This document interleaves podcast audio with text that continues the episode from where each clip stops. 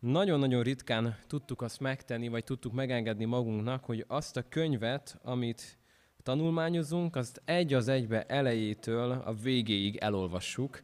Hát ezt most megtehetjük, mivel Jóel a kis proféták közé tartozik, ez, ez nem a jelentőségét illetően kis, hanem a könyvnek a hosszúságát illetően egy kis könyv a Bibliánkból, ezért ma este tudjuk úgy tanulmányozni majd Jóel könyvét, hogy versről verse fogjuk olvasni, és így fogjuk majd megnézni. Mégis először gyűjtsük össze mindazt, amink van információnk erről a Jóelről. Ki volt ez a Jóel? Nem tudjuk. Köszönöm a gyors választ. Mit tudunk róla biztosan? Amit tudunk róla, hogy Petuel fia. Ezt honnan tudjuk? Ez az úr igéje, mely Jóel, ez Petuel fiához szól. Ki volt a Petuel? Jó elapja. Ennyit tudunk, ugye? Így rövidre zárult a, a, a kör, amit tudunk erről a jó erről és a Petuéről. Uh, sokan sokféleképpen próbálták már ezt magyarázni, de nem igen, tudjuk. Ennyit tudunk róla, hogy ő volt jó el. Annyit még tudunk róla, hogy ki volt ő, Istennek egy, egy, egy szolgája, egy profétája, akin keresztül szól. Mikor élt ez a jó el? Mikor írta ezt a rövid kis könyvet? Igen, nem nagyon tudjuk. Köszönöm megint a jó választ. Nem tudom, Margit, te?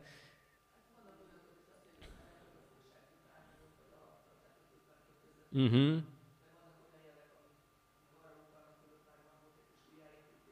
Uh-huh. Igen. Tehát ahogy nézzük a könyvet, majd fogjuk látni, hogy például a, a negyedik fejezet, a második vers az, hogy összegyűjtök minden népet, tehát többször említi az összegyűjtés, többször beszél falakról, így néhányan azt mondják, hogy Esdrás, Nehimiás korára lehetne mondani, de ennek igazából nem sok alapja van ezek alapján csupán. Van, aki azt mondja, hogy ír templomról, de nem írnak királyokról benne, ezért biztos, hogy ez és ez az időszak. Igazából szerintem tiszta, hogy azt mondjuk, hogy nem tudhatjuk pontosan, hogy mikor írta ezt, de talán azt is mondhatjuk, hogy nem olyan fontos, mert hogy amit ír, igen, Kristóf? Ezt is úgy mondom, hogy sok jel utal rá, hogy talán, de nem mondanám ki százszerzalék biztonsággal, hogy csak ott, és csak oda szólt az üzenete, különösen mivel a vége fel azt látjuk, hogy nagyon tág az az üzenet, amit elmond, egészen annyira tág, hogy Péter a pünkösdi beszédkor, amikor ugye idézi Jóelt, akkor ő azt már nem csak egy kis területre, hanem azt ugye az egész a világra majd kiterjeszti az, ami történik. Tehát azt mondhatni, hogy keveset tudunk erről a jó erről. Mit jelent a neve? Nem nehéz, a jó az a Jahvére utal, vagyis Isten. El, az Úr az Isten. Az Úr az Isten. Ez az el végződés sámú el, tehát a, ott is ugye a meghallgatott az Isten, jó el, Jahve az Isten. Én nagyon régóta töröm a fejemet, hogy a Péc elből vajon mit lehet egyszer megszűrni, de még nem találtam olyan héber kifejezést, ami, ami azt mondanám, hogy büszkén mondhatnánk, hogy minek a városa Péc el a Bét El, mint Istennek a háza hajléka, tehát vannak ezek a kifejezések. Az ő neve egy gyönyörű név, amúgy azt jelenti, hogy az Úr az Isten. Ez egy nagyon szép név, és van is ilyen a gyülekezetünkben, hogy jó el, úgyhogy ez egy áldott név. Uh, hát akkor kezdjük el, és mielőtt elkezdenénk, uh, mi az a kép, ami eszünkbe jut Jóel könyvéről, ha már olvastuk? Mit látunk magunk előtt?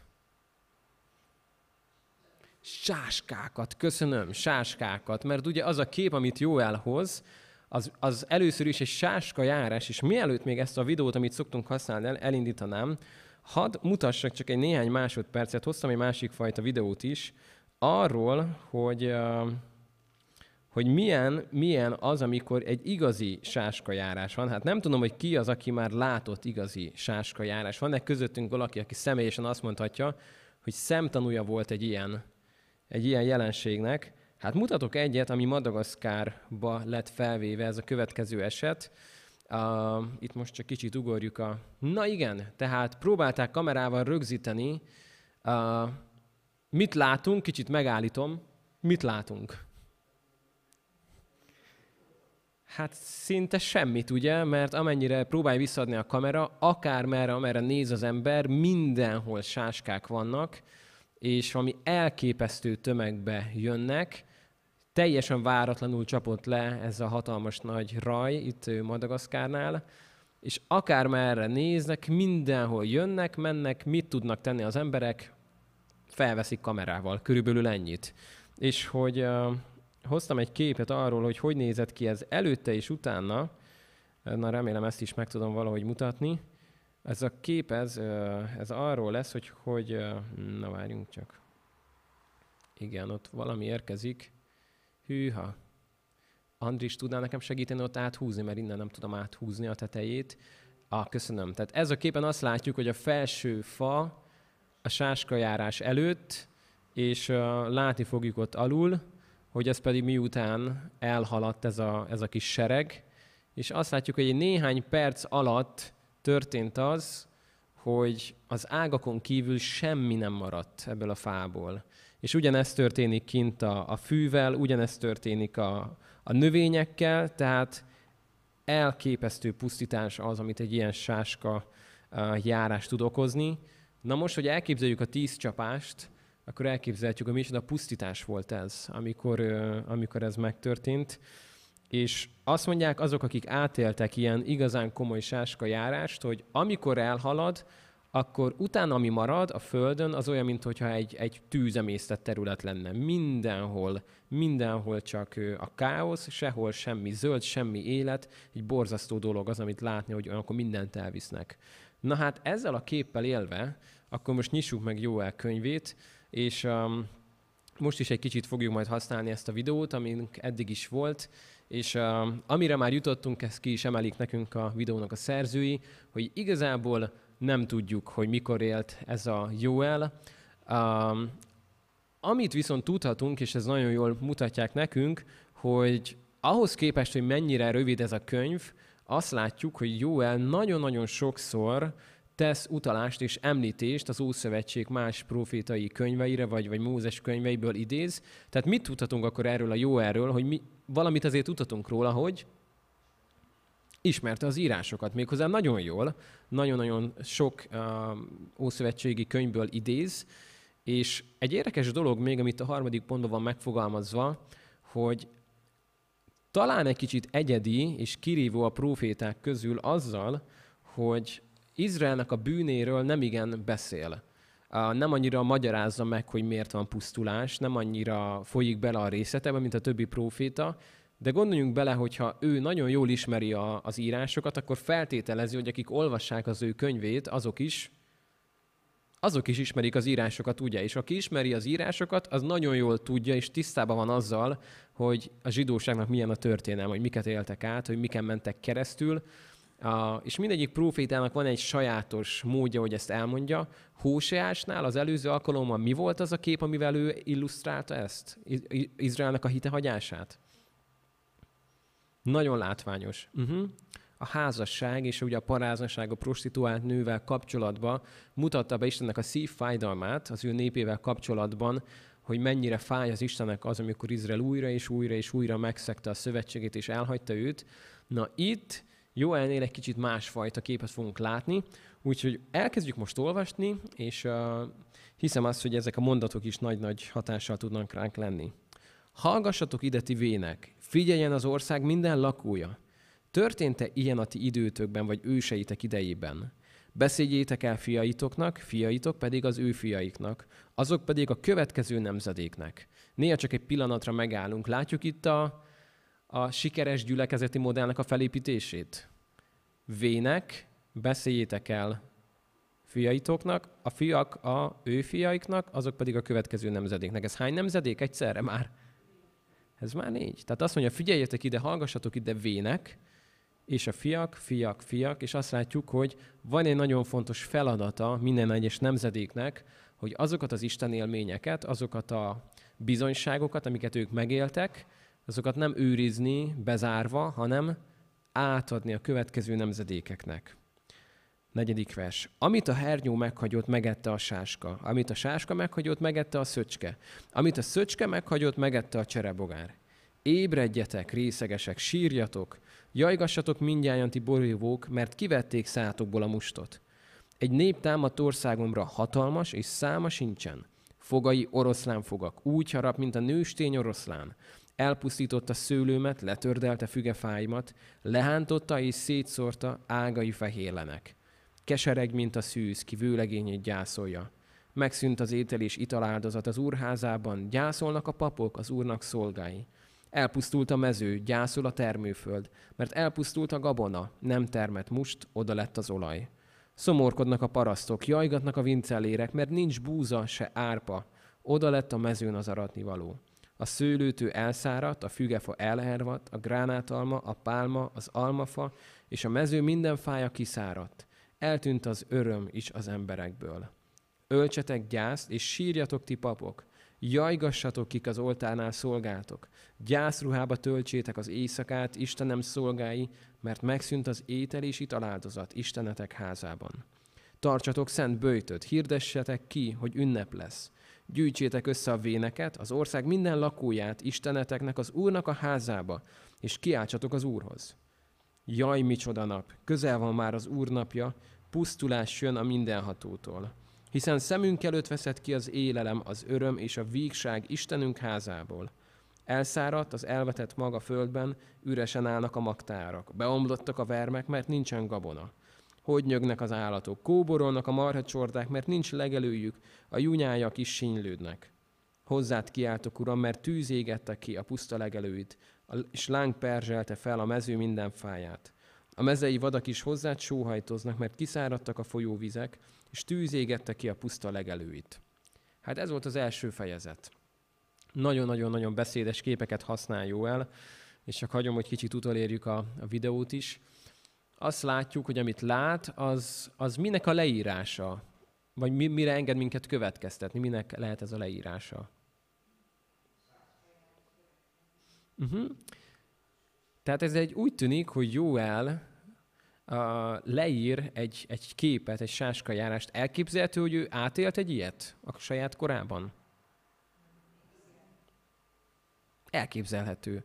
Uh, nagyon sok biblia magyarázó úgy próbálja megérteni ezt a könyvet, és arra jutottak, hogy Joel elképzelhető, hogy átélte egy, egy sáskajárást, akár egy olyat, amit az imént levetítettem, aminek következtében uh, egy nagyon nehéz időszak volt akkor az országban. Gondoljunk bele abba, hogy amikor minden a mezőgazdaságra épül, és oda lesz minden, hát akkor mi lesz az országban? Nagyon nagy katasztrófa.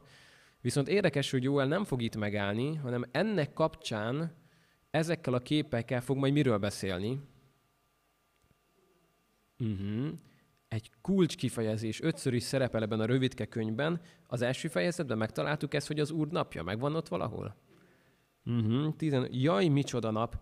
Közel van már az Úr napja.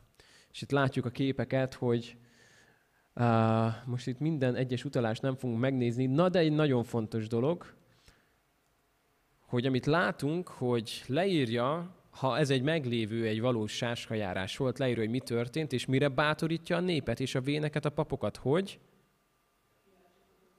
kiáltsatok az Úrhoz, mit csináljatok még? Térjetek meg, bőjtöljetek, hogy? Aha, hirdessétek hogy ünnep lesz, jöjjön össze az egész nép, és kiáltsatok az Úrhoz.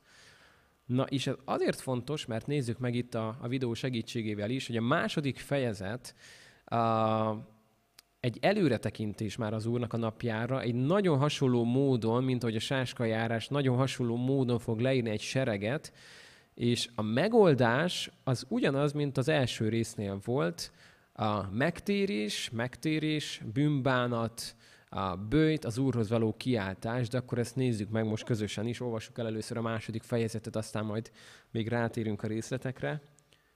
Fújjátok meg a kürtöt a Sionon, fújjátok riadót szent hegyemen.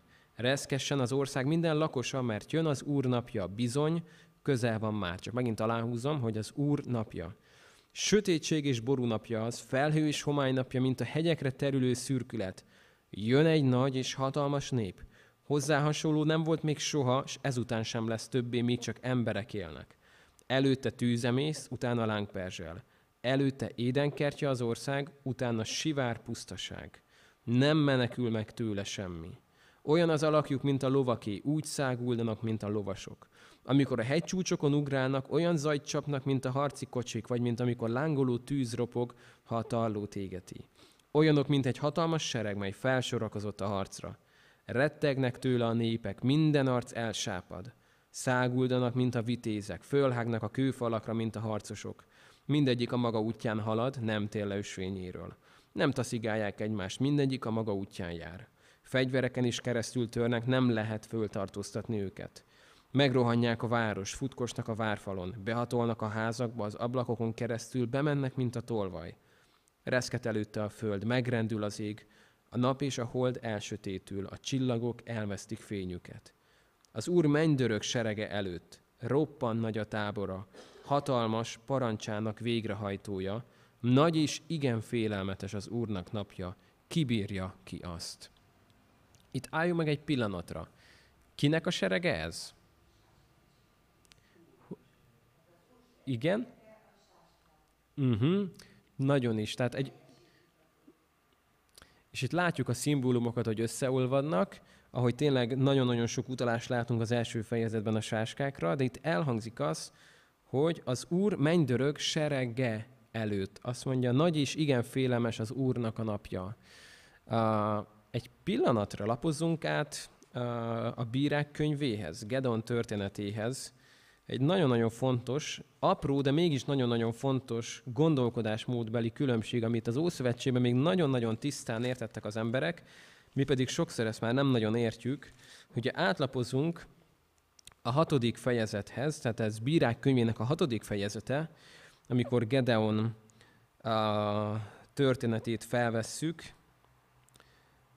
akkor egy nagyon érdekes dolgot fogunk látni, több helyről is olvashatnék, de most a 13. verset olvasom. Gedeon azonban ezt mondta neki, kérlek, uram, ha velünk van az Úr, miért ért bennünket mindez? Hol vannak mindazok a csodák, melyekről atyáink beszélnek nekünk, hogy hogyan hozott ki bennünket az Úr Egyiptomból? És most a lényeg, most meg eltaszított bennünket az Úr, és Midján kezébe adott. Midján kezébe adott első vers a hatodik fejezetből, Izrael fiai azt cselekedték, amit rossznak lát az Úr, ezért az Úr Midján kezébe adta őket hét esztendőre. A midjaniták egy szent nép volt? Egy szuper, csodálatos nemzet volt? Nem. Nagyon nem. Ezt tudjuk róluk, hogy nagyon messze álltak attól, ahogy kellett, hogy viselkedjenek. Uh, mégis azt látjuk, hogy Gedeon értette ezt, a gondolkodást, hogy miért kerültek ők mindjárt kezébe? Uh-huh. Rosszat tettek, és ki az, aki mindjárt kezébe tette őket? Az Úr. Ez egy nagyon fontos dolog, amit az Ószövetségben, hogyha megnézzük, nagyon sokáig lehetne ezt, ezt tanulmányba végignézni, hogy az Ószövetség emberek tudták azt, hogy még hogy a nehézség is van az életemben, a, nem az történik, amit a környező népek gondoltak, hogyha egy népet legyőznek, vagy egy várat elfoglalnak, akkor azt mondták, hogy, hogy legyőztük az isteneteket, és azért tudtunk titeket elfoglalni, hanem tudták azt a zsidók, hogy azért vagyunk mi most Midján kezébe, mert nem azért, mert legyőzték az Istenünket, hanem azért, mert az Istenünk adott minket Midján kezébe. Az Istenünk adott minket a babiloni fogságba. Ez egy nagyon fontos dolog látni, hogy ebből aztán nekünk vannak félreértéseink, a különösen az Ószövetségnél, hogy akkor most Istentől volt ez, vagy az ördögtől, vagy hogy most hogyan kell ezt érteni, akár Dávidnál, meg a népszámlálásnál, sok, sok félreértés lehet ebből, de tudni azt, hogy minden az Istentől van. És itt ezt látjuk, hogy ez azt mondja, az Úr mennydörög a serege előtt. Ez nem azt jelenti, hogy ez egy, ez egy mintanép volt. Most gondoljunk akár, ahogy Isten Babilont használta, arra, hogy, hogy megbüntesse a népet, utána pedig Babilon romlásba dölt azért a büszkeségért, ahogy ő magára tekintett. És mondta az úr, hogy dicsekedhet-e a fejsze azzal szemben, aki, aki vág vele, aki a kezébe fogja és vág vele, de nem a fejszéje a dicsőség, és ezt elfelejtette, akár Nabukodnozor, akár másokat nézhetnénk, na de most kicsit, akkor térjünk vissza a Jóel könyvéhez, tehát azt látjuk, hogy itt van egy hatalmas sereg, és a 12. verstől én viszont közben rájöttem, hogy borzasztóan ki fogok száradni, a minden verset én akarok felolvasni, úgyhogy lenne, ja, itt a víz is, lenne valaki, aki szívesen olvasná a 12-től a 17. végéig, itt elől a mikrofonnál csak azért is, hogy a közvetítés miatt, akik úgy vannak most velünk együtt, azok is hallják. Hogyha valaki szívesen olvasná a 12. verstől, köszönöm Márti, akkor már megköszönöm, tehát a, tizen, a második fejezet 12. versétől a 17-ig nézzük most meg egyszerre. De még most is így szól az Úr, térjetek meg hozzám teljes szívvel, bőjtölve, sírva és gyászolva. Szíveteket szaggassátok meg, ne a ruhátokat. Úgy térjetek meg Istenetekhez az Úrhoz, mert kegyelmes és irgalmas ő, türelme hosszú, szeretete nagy, és megbánja még, ha veszedelmet hoz is. Ki tudja, hát ha most is megbánja, és áldást hagy maga után. Hozzatok étel és italáldozatot Isteneteknek az Úrnak. Fújjátok meg a kürtöt a Sionon, tartsatok szentbőjtöt, hirdessétek ki, hogy ünnep lesz, gyűjtsétek össze a népet, tartsatok szent gyűlést, gyűjtsétek össze a véneket, gyűjtsétek össze a gyermekeket, még a csecsemőket is. Jöjjön ki lakásából a vőlegény, a menyasszony is szobájából. A templomcsarnok és az oltár között sírjanak a papok, az úr szolgái. Így szóljanak, szánd meg, Uram, népedet, ne engedd, hogy gyalázzák örökségedet, ne csúfolhassák őket a pogányok. Miért mondanák a népek között, hol van az ő Istenük? Köszönjük szépen. Tehát mit látunk, hogy mi a megoldás egy ilyen sereg ellen, mi az, amire bátorít el, hogy alázátok meg magatokat is, térjetek meg, kiáltsatok az Istenhez, és nézzük meg, hogy miért. Tehát mi az a lényeg? Azt mondja, térjetek meg hozzám teljes szívvel, bőjtölve, sírva és gyászolva, és itt jön egy érdekes mondat, szíveteket szaggassátok meg, ne a ruhátokat. Közel-keleten még ma is a több népnél szokás az, hogy ha valaki nagyon rossz hírt hall, vagy van, nagyon megbotránkozik valamiben, akkor fizikailag is megtépi a saját ruháját ezzel kifejezve azt, hogy mennyire bánkódik valami felett, de lehet ezt látni a mai népeknél is, hogy ez nagyon sokszor ez már csak egy, egy, egy show, egy produkció. Az emberek tesznek ilyet, és, és közben pedig nincs is semmi bent a szívbe. És azt mondja az Isten, hogy a szíveteket szaggassátok meg, ne a ruhátokat. Na és nézzük meg, hogy miért. Itt egy nagyon-nagyon fontos mondat, és hadd utaljak vissza a múlt hét vasárnapra, ugye a hibás meggyőződések egy hibás Isten ismeretből fakadnak, ezért nagyon-nagyon figyelnünk kell arra, amikor a Biblia elmondja nekünk, hogy milyen az Isten. Itt tudunk meg róla valamit? Mert milyen az Isten? Kegyelmes és irgalmas ő, türelme hosszú, szeretete nagy, és megbánja még a veszedelmet hoz is. Tehát még egyszer azt mondja, hogy kegyelmes és irgalmas ő, türelme hosszú, szeretete nagy. Az utolsónál talán szerencsésebb máshogy fordítani, néhány fordítás jobban hozzá ezt a szót. Nem úgy mondanám, hogy megbánja, ha veszedelmet hoz, mert így arra gondolnánk a magyar nyelvből, hogy, hogy ú, ez rossz volt, mégse ezt kellett volna tenni. Sokkal szebben tudnánk úgy fordítani magyarra, nem tudom, talán a Kárul így hozza. Uh-huh. Hát, hogy az eredeti szót nézzük, akkor én talán nem tudom melyik magyar fordítás hozzá ezzel, hogy bánkódik. Itt azért érezzük a, a jelentésbeli különbséget szerintem magyarul is, hogy azt mondom, hogy, hogy megbánom, hogy a fiamat mondjuk beraktam a kiságyba, mert ez volt a büntetés, vagy azt mondom, hogy bánkódok a fiam felett, hogy, hogy a kiságyba került. Benne lehet mind a kettőben is az, hogy, hogy ezért mondjuk lerövidül az ő, az ő büntetésének az ideje, viszont talán Istent jobban meg tudjuk úgy érteni, hogy uh, nagyon veszélyes talajra vinne minket, hogyha következetesen csak úgy van fordítanánk, hogy Isten megbánta. Mert ebbe hogy értenénk? Talán az is benne lehetne, hogy rosszul tette. És, mert én, én van, hogy sokszor megbánom, amit mondtam, amit tettem, de nem azért, mert, mert annyira jó lett volna, hanem pont azért, mert ú, ezt nem így kellett volna tenni. De mivel tudjuk, hogy Isten tökéletes, hogy szent és igaz, tehát hogy ő nem változik, a változásnak árnyéka sincs benne, ez a szép magyar szó talán jobban kifejezi ezt, hogy bánkódik felette amiben benne lehet az, hogy például Ninive felett is bánkódott, és mi lett a következménye, hogy megkegyelmezett. Tehát ez is benne lehet, ahogy ez a fordítás, hogy, hogy visszavonja, így, így hozta talán valamelyik fordítás. Uh, ez is benne lehet, de, de ezt talán csak magunknak könnyebb értelmezni így, hogy bánkódik az Istene felett, és bánkódik a, a, azon is, ha még büntetést is kell hozzon. Uh, amiben hogyha mondjuk egy szülő nagyon igazságos ítéletet hoz a gyermeke felett, és nagyon igazságosan, következetesen neveli a gyermekét, és tudja, hogy jó döntést hoz, közben azért bánkódhat, nem? Mert mit szeretne a gyermekével? jót, nem azt szeretné, hogy a gyerek mosolyogjon, örüljön, de pont azért, hogy a gyerek hosszú távon mosolyogjon, most sírni fog. És mondjuk megvonnak tőle valamit, vagy bekerül egy büntetésbe, és bánkódik felette a szülő, akkor is, ha tudja, hogy ez most a javára lesz annak a gyermeknek. Bánkódik van? Aha, akkor a Károli. A Károli így hozza, köszönjük szépen. És azt mondja, hogy ki tudja, hát ha most is, itt viszont már nagyon egyértelmű, ugye megbánja és áldást hagy maga után. Tehát benne van ez is, hogy úgy is érthetjük ezt nyilván, hogy megmásítja azt, ami lett volna. A, tudunk olyat a Bibliában, amikor Istennek volt egy jó terve, amit megmásított később? Hú, én nem hallom, bocsánat. Tudom még egyszer? Uh-huh. Akár az az alkudozás. Uh-huh. Saulnál is így van, megbánta, így van. Uh-huh. Nónás, igen, ott egyértelmű Nive. Nagyon jó példák. Hát amire én gondoltam, az egy másik, de ezek is nagyon-nagyon jó példák voltak, amikor azt mondja Isten Élinek, hogy ha bár előre megmondtam rólad, hogy te és a te fiaid fogják ezt örökölni, mégse így lesz. Ez egy nagyon-nagyon kemény mondat a Bibliából is, azt mondja, hogy volt egy terve Élire és az ő háza népére, és amiatt, amit Éli tett, emiatt az Isten azt mondta, hogy akkor, akkor ez most nem így lesz.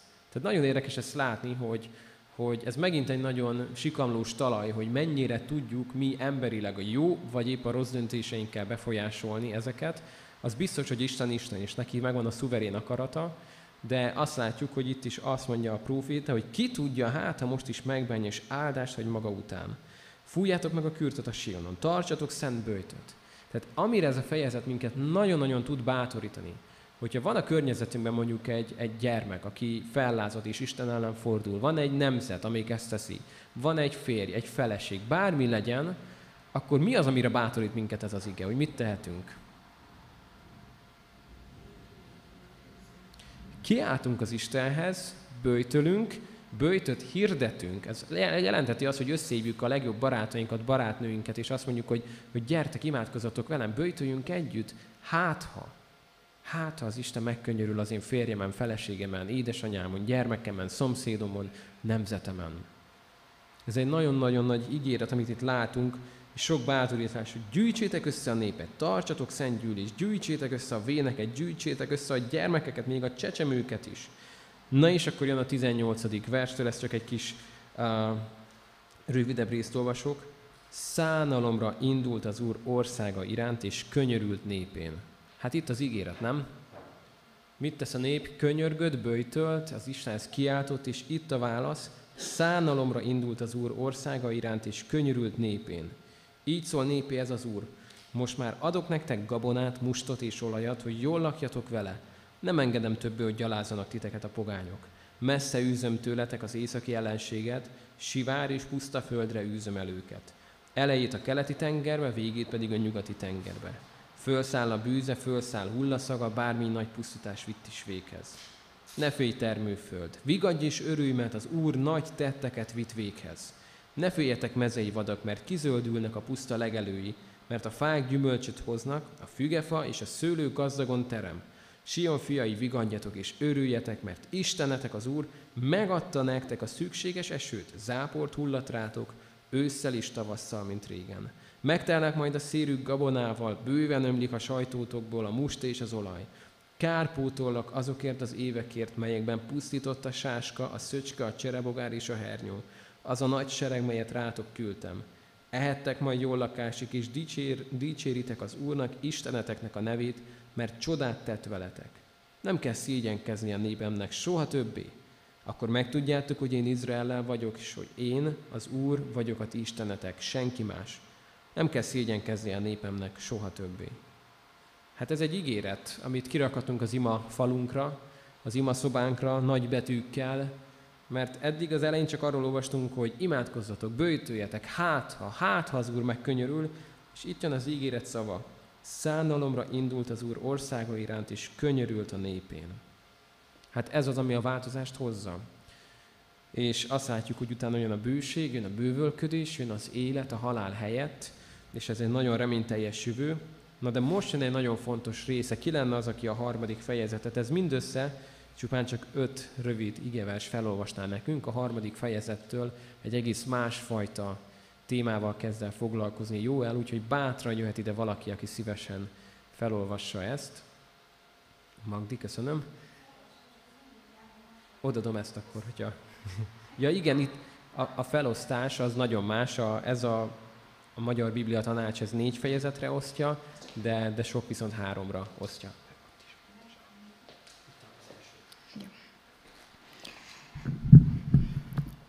Azután kitöltöm majd lelkemet minden emberre. Fiaitok és leányaitok profétálni fognak, véneitek álmokat álmodnak, ifjaitok látomásokat látnak. Míg a szolgákra és szolgálókra is kitöltöm lelkemet abban az időben. Csodás jeleket mutatok az égen és a földön, vért, tüzet és füstoszlopokat. A nap elsötétül, a hold vérvörös lesz, mielőtt eljön az Úr nagy és félelmetes napja – de megmenekül mindenki, aki segítségül hívja az Úr nevét, mert a Sion hegyén és Jeruzsálemben lesz a menedék az Úr ígérete szerint, és azok, megme- és azok menekülnek meg, akiket elhív az Úr. Köszönjük szépen! Igen, itt a számozásra érdemes figyelni. Néha, néha egészen másak a számozások, máshogy vannak felosztva. Különösen az angol-magyar biblia fordításánál láthatunk különbséget, úgyhogy mindig nézzük meg, amikor egy igeverset küldünk valakinek, hogy az ő fordításában az hogy van. Tehát itt egy olyan, olyan igerész látunk, ami akkor is, hogy még soha nem volt Újszövetség a kezünkben, nagyon-nagyon ismerősen cseng. Honnan is cseng ez nagyon ismerősen? Uh-huh. Az abcselhez közben a videónk is itt lassan utalja, csak megvárom, hogy teljesen betöltsük mindazt, amiről itt szó lesz, és akkor itt egy kicsit majd megállunk. Jaj, nem akar megállni. Megáll... Ú, Andris, meg tudnád állítani, mert elveszettem a hatalmat az irányítás felett. Jó. Jó, tehát itt azt látjuk, hogy egy kicsit most odalapozunk az apostolok cselekedeteihez. Az abcsák kettőz lapozzunk oda egy pillanatra és nézzük meg, hogy abban az időben, amikor az Isten kiárasztotta az ő lelkét, és eljött az atyának az ígérete, tehát az egyház születésekor mondhatni, az egyik legcsodálatosabb pillanatban, amikor bevádolják ugye Péteréket, hogy mi ez az egész, is gúnytűznek belőlük, akkor nézzük meg, hogy Péter honnan idéz. Ezt olvassuk, hogy a 2, tehát Abcsál 2.14, ekkor előállt Péter a 11-jel, felemelte a hangját, és így szólt hozzájuk. Zsidó férfiak és Jeruzsálem minden lakója, vegyétek ezt tudomásul, és figyeljetek szavaimra, mert nem részegek ezek, ahogyan ti gondoljátok, hiszen a nap harmadik órája van, hanem ez az, amiről Jóel így profétált. Az utolsó napokban így szól az Isten, kitöltök lelkemből minden halandóra, és profétálnak fiaitok és leányaitok, és ifjaitok látomásokat látnak, véneitek pedig álmokat álmodnak. Még szolgáimra és szolgáló leányaimra is kitöltök azokban a napokban lelkemből, és ők is profétálnak. És csodákat teszek az égen fenn, és jeleket a földön lenn, vért, tüzet és füst felleget. A nap sötétté válik, és a hold vérré, mielőtt eljön az Úr nagy és fenséges napja. Aki azonban segítségül hívja az Úr nevét, az üdvözül. Ez egy igen csodálatos pillanat lehetett, amikor ez elhangzott, és amikor Péter idézte ezt a részt. Úgyhogy nekünk nem sokat kell azon gondolkodni, hogy vajon mire utalat itt Jóel a harmadik fejezet elején, hiszen a Biblia maga magyarázza, azt mondja Péter, hogy Jóel ezekről a napokról, erről a pillanatról is profétált ekkor. Mi ebben olyan nagy dolog? Mi ebben olyan nagy dolog, hogy azt mondja az Isten, hogy kitöltöm lelkemet minden emberre. Miért, miért hangzik ez furcsán egy ószövetségi fül számára? Uh-huh. Uh-huh. Egyrészt ők a zsidóságba gondolkodtak, másrészt kik, kikről olvasunk hogy az Ószövetségben, hogy Isten lelke, akár egy ideig is csak rajta volt. Proféta, felkent király, tehát náluk olvashatunk ilyet, na de itt azt olvassuk, hogy kitöltöm majd lelkemet minden emberre. Fiaitok és leányaitok profétálni fognak, véneitek álmokat álmodnak, ifjaitok látomásokat látnak. És egy egészen döbbenetes mondat, még a szolgákra és a szolgálókra is kitöltöm lelkemet abban az időben. Hát ez egy, magas műveltségű, ószövetségi pap számára nagyon furcsán hangozhatott. Micsoda? Szolgák? Szolgálók? Hát az... Hogy, hogyan lehet ezt elképzelni? Hogy az Isten ezt megtehetné egy időben, amikor, amikor csak királyok és, és nagyon kivételes embereknél olvassuk azt, hogy Isten lelke betöltötte és felruházta és használta egy ideig, ez elképzelhetetlen volt, hogy hogy fog ez megtörténni. És amikor a pünkösnél ez Péterik átélik, akkor ők is erre rájönnek, ha bár kellett még ugye Péternek egy kis idő, ő mikor értette meg, hogy ez minden emberre szól? Uh-huh. Ugye Cornélius, amikor elmegy Cornéliushoz, és mi volt neki a végső bizonyíték? Azt látta, hogy ezeket a pogány embereket Isten betöltötte. És azt mondta, hogy hát ha ez történik, akkor ugye magyarul mondva, ki vagyok én, hogy korlátozzam. És megértett, hogy Isten minden emberre, nem csak a zsidóságra gondol, és ezt próbálja nekünk a legalsó sáv mutatni, hogy kibővült az a kép, és minden emberre, ami még régen elképzelhetetlen volt, az Isten kitöltötte a lelkét. És itt olvasunk néhány félelmetes dolgot, hogy a nap elsötétül, a csillagok elveszítik a fényüket. Hát ez melyik könyvre emlékeztet minket? Nem olyan rég foglalkoz. Jelenések könyve, ugye? Hemzseg ezekkel a kifejezésekkel is. A mai korunkban élve azt mondom, hogy már olyan korban élünk, hogy már elképzelni se nehéz, hogy ez megtörténik. Tehát amikor egy átlagos újságcikkben olyanokat olvasunk, hogy, hogy a Földnek a tüdeje pusztulás körüli állapotokban van, és milyen dolgok történnek naponként a, a bolygónkon, a, azt mondom, hogy, hogy nem nehéz elképzelni sem, hogy ezeket mi megélhetjük, hogy ezek megtörténnek, akárhogyan is értsük ezeket a mondatokat. Na és itt a negyedik, a, ez a Biblia szerinti negyedik fejezet első versétől így folytatja, azokban a napokban és abban az időben, mikor jóra fordítom Júda és Jeruzsálem sorsát, összegyűjtök minden népet. Jósáfát völgyébe vezetem őket, és ott tartok ítéletet fölöttük, amiért szétszórtak a népek közt tulajdon népemet, szétszórták a népek közé tulajdon népemet, Izraelt, és felosztották országomat. Népemre sorsot vetettek, a fiúkat parázna adták oda, a leányokat pedig borért adták el, hogy ihassanak. Hát nektek mi bajatok van velem, Tírus, Szidón és Filiszte a tartományai? Bántottalak én valamivel benneteket, amért meg kellene fizetnetek? Ha viszont ti akartok bántani engem, nagyon hamar visszaadom nektek azt, mivel ti bántotok engem. Hiszen elvettétek ezüstömet, aranyomat, kincsem legjavát templomaitokba vittétek. Júda és Jeruzsálem fiait eladtátok a görögöknek, hogy messze kerüljenek hazájuktól. De én visszahívom őket onnan, ahová eladtátok őket, és visszaadom nektek azt, mivel bántottátok őket. Um, azt mondják, hogy egy, egy proféciáról mi az egyik legjobb teszt, hogy eldöntsük, hogy igaz vagy nem. Ez teljesült? Még nem, de mit látunk már? Akár 1948-ban, akár azt, ami elképzelhetetlen volt a történelemben, hogy újra legyen egy olyan állam, hogy Izrael, most teljesen természetes dolog, hogy azt mondjuk, hogy Izrael, nem? Teljesen magától értetődő nekünk már, hogy ez létrejött, hogy van egy ilyen állam, hogy lehet oda repülővel menni, meg kirándulni. Az, hogy amiről már sokat beszéltünk az Ismer meg Bibliát sorozatunkban is, hogy, hogy nem asszimilálódott ez a nép, nem olvad be, hanem a világ minden részéről mennek úgymond haza ezek az emberek, hogy az Isten összegyűjti őket, és hogy azt látjuk, hogy ez semmilyen más néppel nem történik, tehát nincsenek magyar filiszteusok, meg orosz filiszteusok, de vannak ilyen zsidók, és azt látjuk, hogy az Isten betartja az ő ígéretét, és látjuk, hogy még van, minek be, még van mi, ami még ez, ezután fog beteljesedni, de az Isten az ígéretét uh, azt nem felejti. És így folytatjuk, fiaitokat és leányaitokat a júdaiaknak adom, azok pedig eladják őket sábaiaknak a távoli népnek. Megmondta az Úr.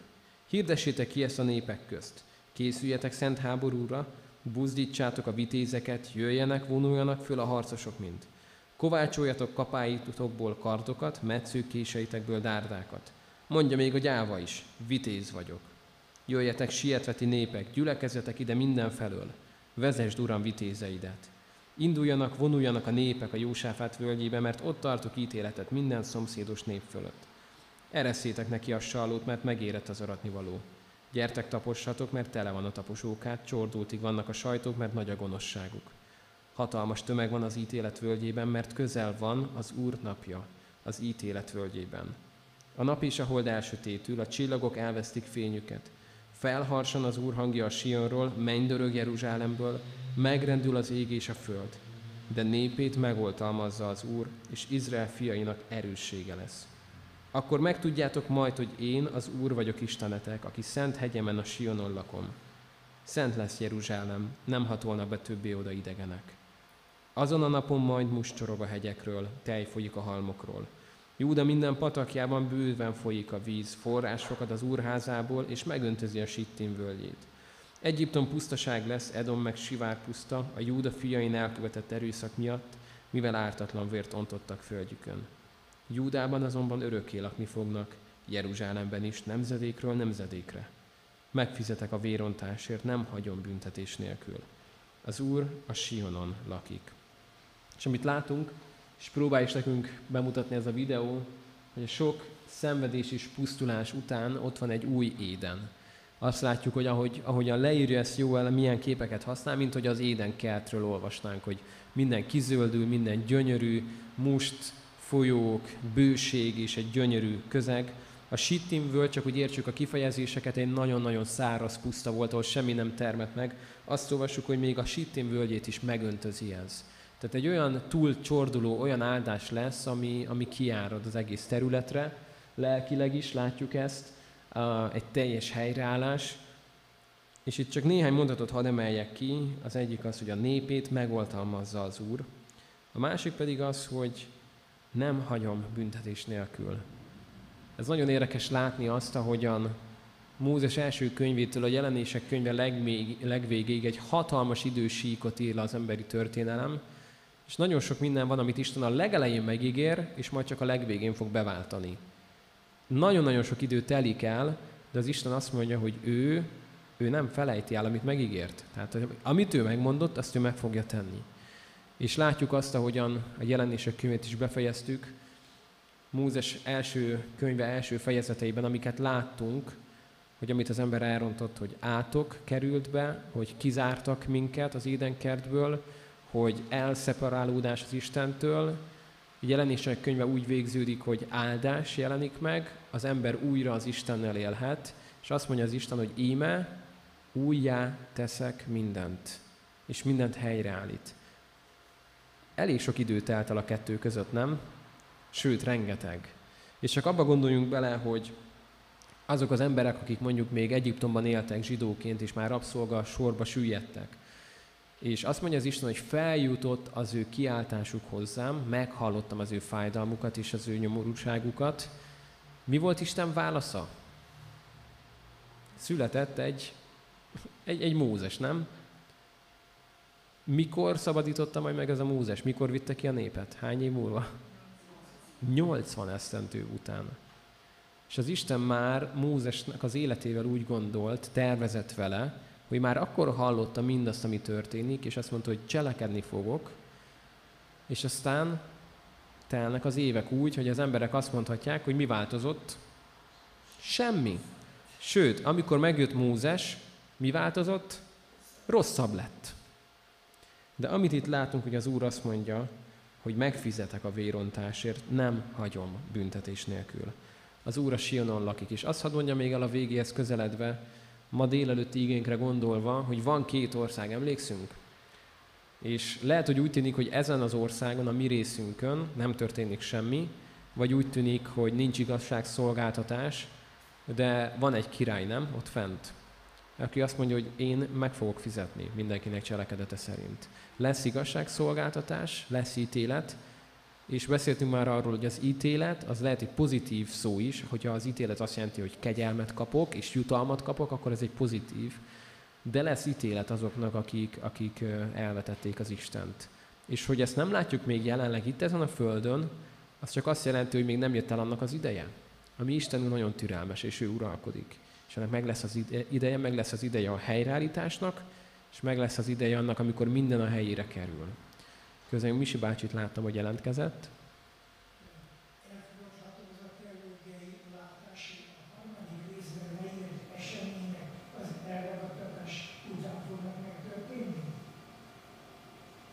Tehát megismétlem a kérdést, hogy esetleg valaki nem hallotta, hogy elfogadható az a magyarázat, hogy a harmadik részben leírtak, az elragadtatás után valósulnak meg.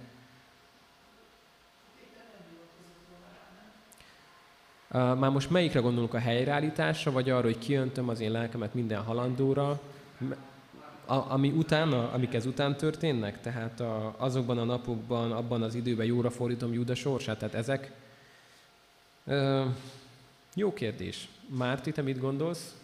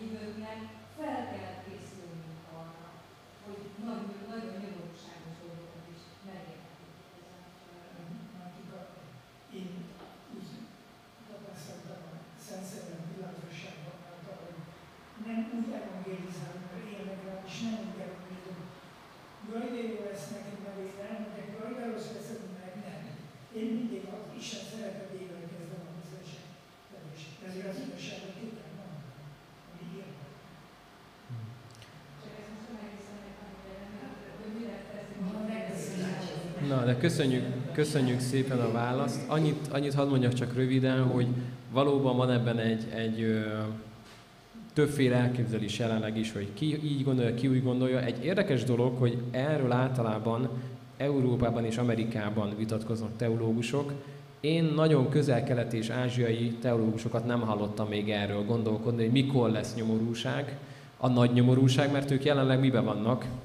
Ők jelenleg nyomorúságban vannak, tehát arról gondolkodni, hogy mikor fognak még jobban üldözni minket, mint most, amit szinte elképzelni se tudnak, hogy még ennél is jobban akarnak minket írtani, nekik ez nem egy nagy téma, hanem ugye számukra sokkal inkább a Krisztus követése az, ami, ami egy mindennapos áldozat, és nagyon jó, amit Márti is mondott, hogy egyetértek én is azzal, hogy nyilván azt szeretném, hogy a lehető a legjobb pillanatból az Isten elragad, és, és csak folytatjuk az ünneplést, a Biblia azért nagyon sok olyan mondatot rejt nekünk, amikor Jézus azt mondja, hogy itt a földön mitek lesz?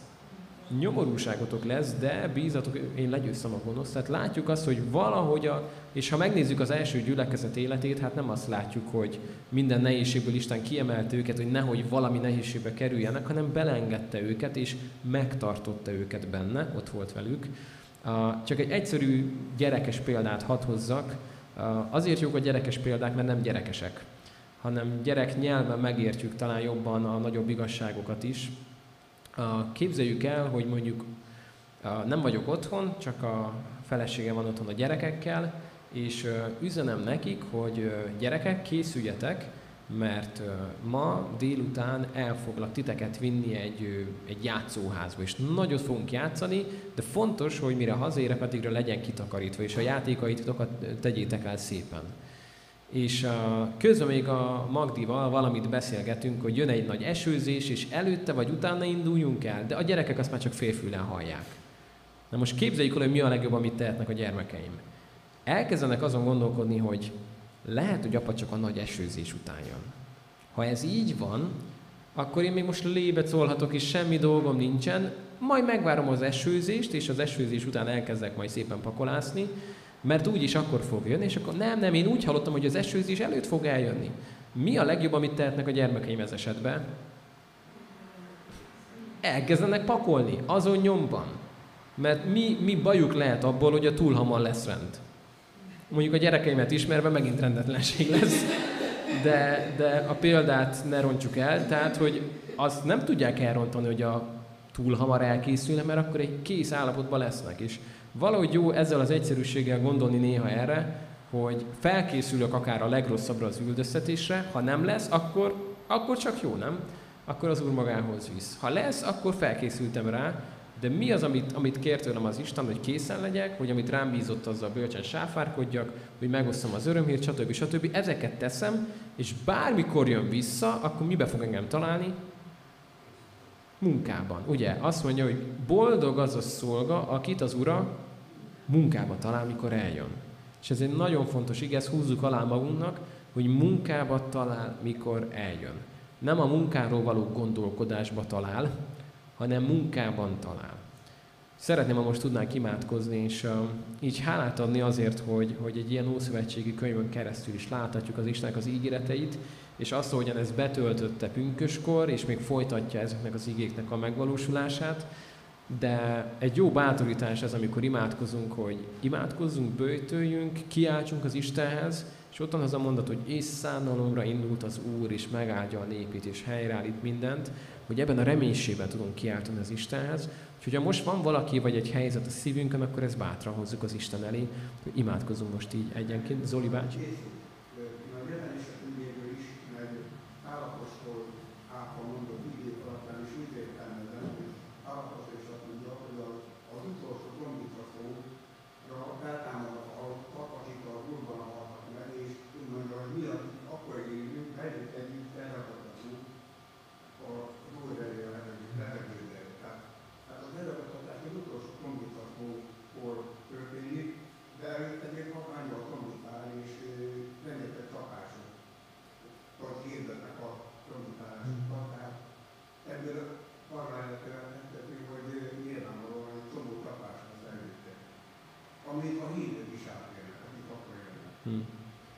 Az nyilván, akik a másik oldalt próbálják képviselni, arra hívják fel a figyelmet, hogy ha egy ember 200 évvel ezelőttről hirtelen ide került volna, akkor ő azt látna, hogy a világon most jelenleg mi zajlik.